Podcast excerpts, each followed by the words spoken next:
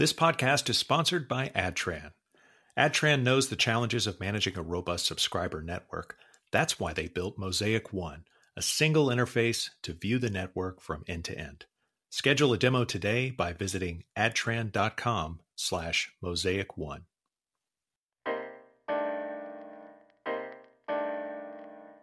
Welcome to the Light Reading Podcast. I'm Kelsey Ziser. I'm an editor here at Light Reading. I'm Phil Harvey. I am an editor here at Light Reading as well. Not as good as Kelsey, but I'm I'm, I'm here. Nah. Yeah. Hello, I'm Ed Fox from Mettel. I'm Chief Technology Officer at Mettel. Welcome, Ed. Thanks for having me today, Phil. Thanks for being on the podcast. Uh, glad to have you. We've uh, talked to you a number of times over the years uh, for various different things. Mettel is uh, uh, mostly caters to businesses, I think, and has like all kind, you know, kind of does everything, doesn't it, in, in the New York area?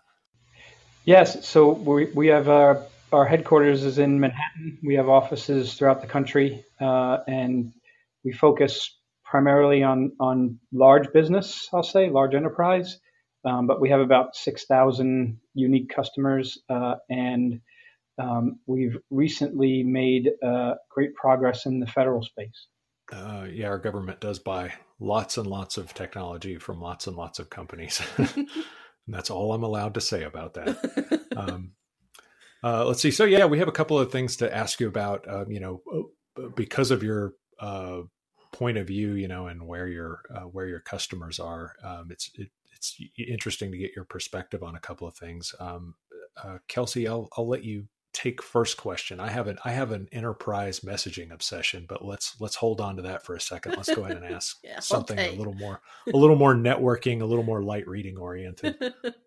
Uh, so Ed, good to talk to you today. Uh, wanted to hear from you if there were any um, challenges that Mettel or your customers faced in extending SD WAN services over to home networks, and and kind of what that's looked like over the past few months it's been interesting times uh, as of late for sure. Uh, you know, we, we've primarily been a, a VeloCloud and, and VMware SD-WAN shop, um, as you guys know. Um, mm-hmm. and we, we've we have had struggles uh, with with the home office for sure. Um, you know, uh, we've done a lot of. Uh, I will say that our VPN service on our cloud firewall um, went through a tremendous fire drill back in the beginning of the pandemic.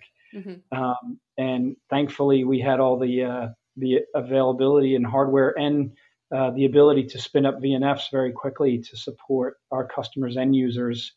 Um, so that that that has uh, surprisingly held up, um, you know, during the pandemic, uh, and been the way that most of our clients have uh, satisfied their home needs. Uh, we had a lot of customers that had their own VPN concentrators as well. Um, and, you know, in some cases, we had to help them with uh, some different routing uh, around to get to those concentrators, depending where they were. Um, but extending SD-WAN to the home, we've done it sparingly, um, not as much as you would have you would have thought uh, I, I, do think as we come out of uh, the pandemic and more people come back to work, I think I do think that uh, a lot of the our customers' IT groups, and, and I hear this from them, you know, when we speak to them, um, they'll, they'll when they get to take their breath, um, you know, they're going to be looking for solutions that are that they've kind of um, templated, uh, I'll say, with SD WAN. Uh, and I think I think it plays into the whole SASE model as well. Um, so I, I, think there's there's a, a, there's a point of inflection happening with that whole SASE model, the SD WAN model, the work from home model, the mm-hmm. old VPN. Those are all coming together, uh, and and it's interesting to see.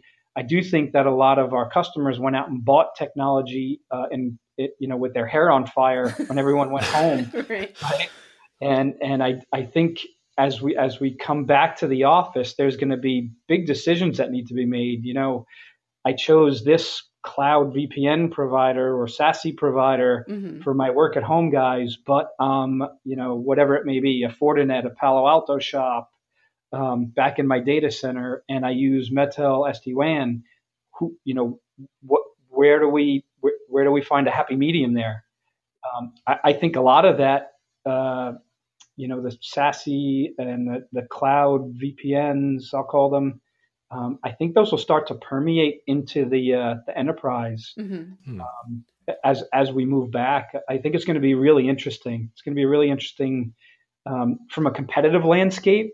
You know, for for you guys too, really interesting. It's going to be great great to cover. I think um, from our perspective, you know, we're, we're trying to, you know, as a managed service provider, um, you know, we, we want to make sure that we give our customers what they want and, you know, we can help them through whatever, uh, whatever troubles or tasks or issues that they're having. So we're out there making sure that we become as familiar as possible to, with those uh, cloud type VPN, um, SASE, as you know, Gartner's termed it. I have a I have a naive sounding follow up. Kelsey, bear with me, but it's strange for me to hear that people are having trouble getting SD WAN all the way to the home because wasn't the whole appeal of SD WAN maybe it's too expensive, but wasn't the whole appeal of it like that you can for a relatively low cost like add on and unify all these branches and make it you know make it look like one big network? And and why wouldn't that also extend out to maybe it's a perspective thing like like you're talking about thousands of homes versus just a you know handful of regional branches. Is that is that kind of why it's a problem? So so from my perspective what we saw was yes it's easy to do and we were offering to do it. And and i think a lot of our bigger customers were like hey i, I don't know where we end up in this. I, I don't know you know how many people i'm going to have to you know, unfortunately lay off or right. so there was a lot of uh, trepidation about extending the network to home. And then also it was the IT departments, believe it or not, didn't want to do it because now I have to deal with, you know, Joe's cable modem um, yeah. and, and, help him. And all of a sudden I'm in, his home network. Um, so that's those are some of the things that we saw that really surprised us. You know, in a lot of cases, are uh, the the companies that were really focused on extending their network wanted to go buy another circuit for the customer. Interesting. Yeah, it is interesting to me that that that, that took that shape as opposed to you know um, just sort of people saying like, well, you know, this is the SD WAN we bought for the the office. Let's right. just add. Let's just everybody's a branch now, so we're just adding branches, you know, or whatever that's a great question and something i was kind of wondering about too when this started was oh i thought that would be an easy transition but it, it sounds like there's um, there were a lot new concerns like you mentioned ed just with the home network and um, different bandwidth speeds and, and having to um, address different security concerns i'm picturing one of my larger customers that we spent countless hours on the phone trying to architect where the where the Velo, our, our in our case, the SD-WAN Edge for Velo, mm-hmm. where it would go in the customer's network. Is it allowed to go on their Wi-Fi? Does it go before their Wi-Fi access mm-hmm. point? What if they just use the cable modem as the Wi-Fi? It was almost mind-numbing to the detail that we had to get to to for for something that you know they wanted to support. And in the end, what they did was just go with the VPN how well you mentioned um, you know our that fun term SASE secure access service edge uh, how well do you feel like your customers understand that and um, are they readily adopting it? And what what is deployment looking like there? Yeah so i have a funny story about that. Um, a SASE a, story? Yeah. I had to. Don't don't yeah. i'm gonna mute myself now. Um, you know, I, I, was on a call with many of our, our large clients um, and just to get their feedback, started addressing SASE and you know what they thought of it, and started talking about the different um, security features and functionality that make up the stack. And and it was blank stares and no interaction whatsoever. And I, I quickly had to you know change topics right away and mm-hmm. tap dance around it. Um, but and then I'll say within three minutes we had a discussion about how they were, and they offered this up without me asking how they were all going to Zscaler to get their end users to the cloud. I think out there, even with our biggest clients, there's a lot of uh, confusion around what SASE is, and what it consists of and you know and then just you know like like a i'll use zscaler again just like a zscaler product where you're using it as a cloud service mm-hmm. um, so i think to answer your question ton of confusion from my perspective part of what we do at mettel is, is particularly for our larger enterprises we're a strategic advisor slash msp and we, we kind of help them through this uh, and i think that's going to be our role here and within the next year um, everything in on that front, uh, pandemic related or not, is is moving very fast. Mike and I, uh, our our communications um, director, work very closely with a lot of these other companies and trying to figure out our story and their stories and put them together to help our customers through the journey. Yeah, that's interesting. I'm not maybe not too surprised just since it is still you know a relatively new term and it's bringing together security and networking um, and uh, yeah, I can I can see how it would be a little bit confusing and uh, you know throwing just another acronym at people is yeah. difficult. Yeah that's what i was going to say is i wonder if people like they they're obviously security minded but i just don't know if they think of it in the same terms that the industry wants to kind of you know cr- quantify it yeah, or, or, or, measure it. Yeah um, I, I, do know that, that, to kind of get closer to the enterprise end user thing um, one of the things that's been proliferating, um, you know, in our company and others are messaging apps, but more importantly, things like I don't know what you call things like Team, Microsoft Teams, and Slack. Um, we used to call them messaging apps, but they're they they do a lot more than that now. They're kind of like my. I wish they'd I mean, make me coffee and a snack. Yeah, I know. It's become like my my my console. It's it's what really it's want. what I it's it's got everything that we do right there together. Um, but one of the things I, I've noticed about this, I've heard other people remark on it. I'd love to get your opinion and you know kind of what you've observed. But it's kind of Microsoft Teams has kind of become my from the enterprise point of view like my default phone provider and I never would have guessed that a couple of years ago. I always thought it, you know, I was a heavy cell phone user and always have been.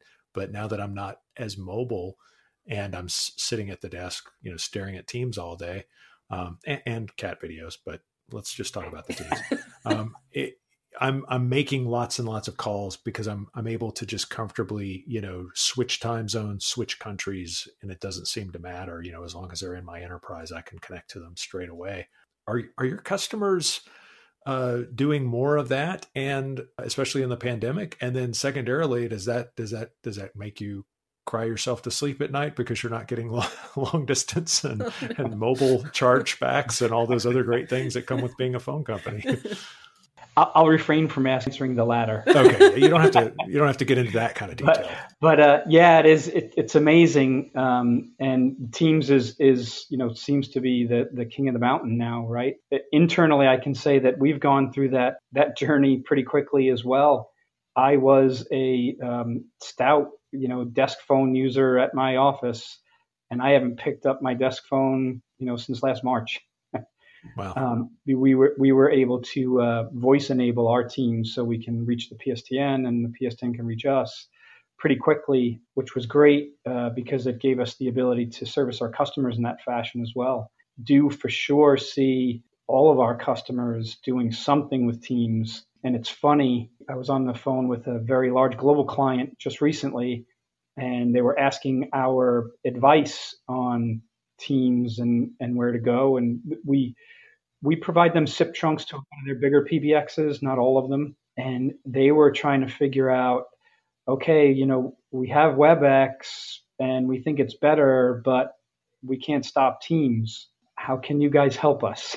uh, so it's pretty interesting. So, for, I mean, for them, we're, we're trunking into Teams for them. We're trunking into uh-huh. WebEx for them, and you know some of their standalone other PBXs uh, and giving them the ability to move a phone number wherever they want to receive the calls. It, it almost seems to me that when we, you know, when the, everyone starts coming back to the office, there's not only that VPN discussion, but there's also where do you want your where do you want your external calls to come from, right? Um, and and how do you want to handle them? And, and I think that's going to be a big change. And I, I think enterprises that can give their users the option, um, it's going to be interesting because um, that's what we're we're seeing. Some some of the customers love Teams and they're all in. Some of them say, "Hey, I, you know, some of us don't even like it, but we got to support it. Yeah. So it's, it's interesting. And we, we have a lot of traffic going to teams and, you know, teams just had a big outage on Monday. I'm not sure if you guys saw that, but PBX service was down. So, Yeah. you know, I, that's going to play heavily into, you know, decision makers coming back into the office as well. I, I think that's an interesting dynamic because we're we're sort of in this space of um, it proves that great rule in technology where it's like if you can do enough things well enough, people will use it. You know, because I mean, cell phones kind of did that. It's like, well, it wasn't a landline call. It never sounded as good as a landline call, but it was good enough. And then you had the mobility. Eh, you know, you'll get over it. You know, kind of a thing.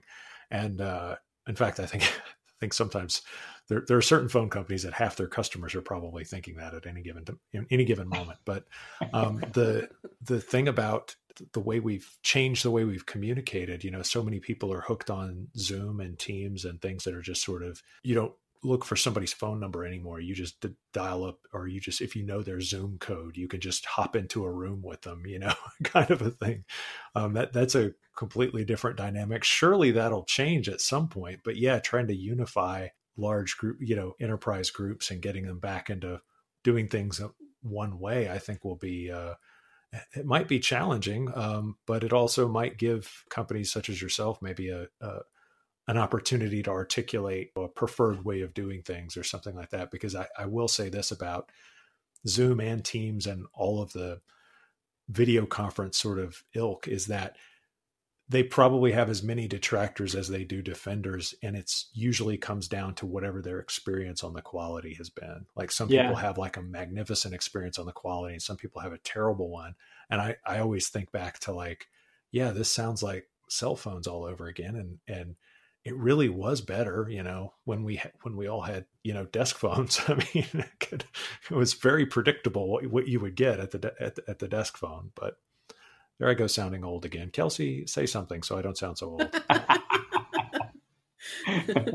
I, w- I was just thinking back to to when um I uh, as a teenager got my dad's car and he had a, a cell phone like you know built into the that he'd installed in the car and my friend would call himself on his he would use that phone to call his cell phone because he thought it was funny. I don't know. I was like, we still have to pay for this. Like, stop making random phone calls. I had a proper proper car phone with uh what was it like a one one fifteen a minute or something? Some Probably. It reasonable was like- price. Yeah, it was massive. Holy cow. Big old brick. That's fantastic. Yeah. Um, uh, yeah. One more messaging related thing I wanted to ask you about, um, Ed, was the j- just uh, how people have used. Uh, this is messaging of all sorts, but how people have, uh, you know, started using messaging in ways that maybe they didn't before because of the pandemic. So one of the things that's happened, you know, in, in my life is like I've noticed that I'm texting businesses now, and I'm not texting an individual. It's usually a bot or an order machine or something, but it's like confirming appointments, uh, telling them I'm close by, um, you know, them telling me my order's almost ready, you know, go ahead and leave the house, you know, that kind of thing. I wonder, is that sort of stuff here to stay? And and uh, what is your point of view from you know from a, a managed service provider about how enterprises are kind of maybe changing the way they consume com- consume and deliver communications, you know, based on this sort of trend? I think all those that were successful at it will continue. Those that weren't won't. Right. You you probably know this from your personal experience. I mean, there, there's some that are not very good at this. Yeah, yeah. There's a couple that will text me. Uh, yeah, they, they, they don't know when to text me. They're just like, "Hey, we're awake," and you're like, "No, no, no. I'm, I'm not thinking about you right now. I'm I'm doing other Yeah. things." you know? Go away. So, so from our perspective, that you know, this is a functionality that we've we've had in the network for a while, and we've been out there pushing the quote unquote digital transformation story um, with our customers. I, I think this pushed it along, you know, at, at a much faster pace, and I, I do think this is one of those technologies where second wave is going to happen very quickly here. You know, everyone had to do something initially because of the you know state of affairs and um, you know they couldn't get to their customers. Now i think as we come out of this the second wave is going to get much smarter and you know they're going to have you know the old adage you don't learn how to do it right till you do it wrong. You know i, I think they we you know all those customer facing businesses they just had to do something and you know even if they had to get something done. We have some technologies and some underlying partners that do a lot of ai focused around different things like one of our most successful is scheduling. So we have a you know conversational ai uh, that's natural language processing and, and it's really hyper focused on scheduling. So you could say to it things like hey, how about the third Thursday from next week? And, and it knows exactly what you're talking about and, you know, keeps a profile on the individual as well. And, you know, I, I know you like Thursdays. So, you know, we have two Thursday, you know, Thursday the 24th open at four o'clock. Um, so those type of things, I, I, think you'll, see, I think we'll see those things uh, happen much more quickly, and we're seeing it from our side. We're seeing our customers come to us for that type of digital transformation technology, as well as a lot of automation too. You know, th- there's always this, you know, whenever you talk to a true AI or machine learning person, you know, uh, we learned this the hard way. 95% of what we talk about that we think is AI is just automation. Mm-hmm. Right. Yeah. right. Yeah. That's a great so, point. Yeah. You know, I, our, I our readers correct us every chance they get. It's, it's, it's quite charming. We yeah. love them to death. Yeah, yeah those uh, those terms do get thrown uh, Well, actually, okay, okay, I, I, I just don't even. Okay, start. boomer. yeah, uh, I, d- I do love that um those scheduling AI though because it's just so much I don't know. I just it, it, gives me like anxiety being on the phone with someone and being like, "Oh, sorry, actually that time doesn't work. Do you have yeah. any time here?" And you're just going back and forth. Like, and oh, I'm continually disappointing this person. Right? How, yeah. how, must they feel about me? Yeah, even though that's you know maybe their job is to to schedule appointments, but you're just like, oh right. man, I I can't make any of the times like a... you've offered me, and and then you yeah. you know a week later you got to cancel anyway because something comes up like you yeah. gotta shampoo your hair right then. It's much much easier to cancel via text or via bot or whatever. Right? yeah, is, when it's uh, a robot. yeah, you're right about automation though. It's like it, it is kind of creeping into our communications, but also into our kind of consumer lives, and I have to believe that's going to just continue to accelerate on the enterprise side as well. So, some of these same things that set in, into motion deliveries drop offs and things like that will just be extended to moving processes along within you know within enterprise organizations when people kind of come back to work you know back in offices and back in warehouses full time. I agree and we see that from our we see that from a large portion of our customers already I think we're going to have to leave it there. We're running uh, r- running right up against it on timing, but Ed, we will definitely have you back. We do appreciate your insights and uh, hope you're uh, staying safe and well there in Manhattan. Thanks so much for being on the podcast. Really appreciate it. Yeah, thanks for having me today, guys. Yeah, thanks, Ed. Have a black and white cookie for us. you got it. I'll have two, one for each of you. Oh, oh there we go. Thanks.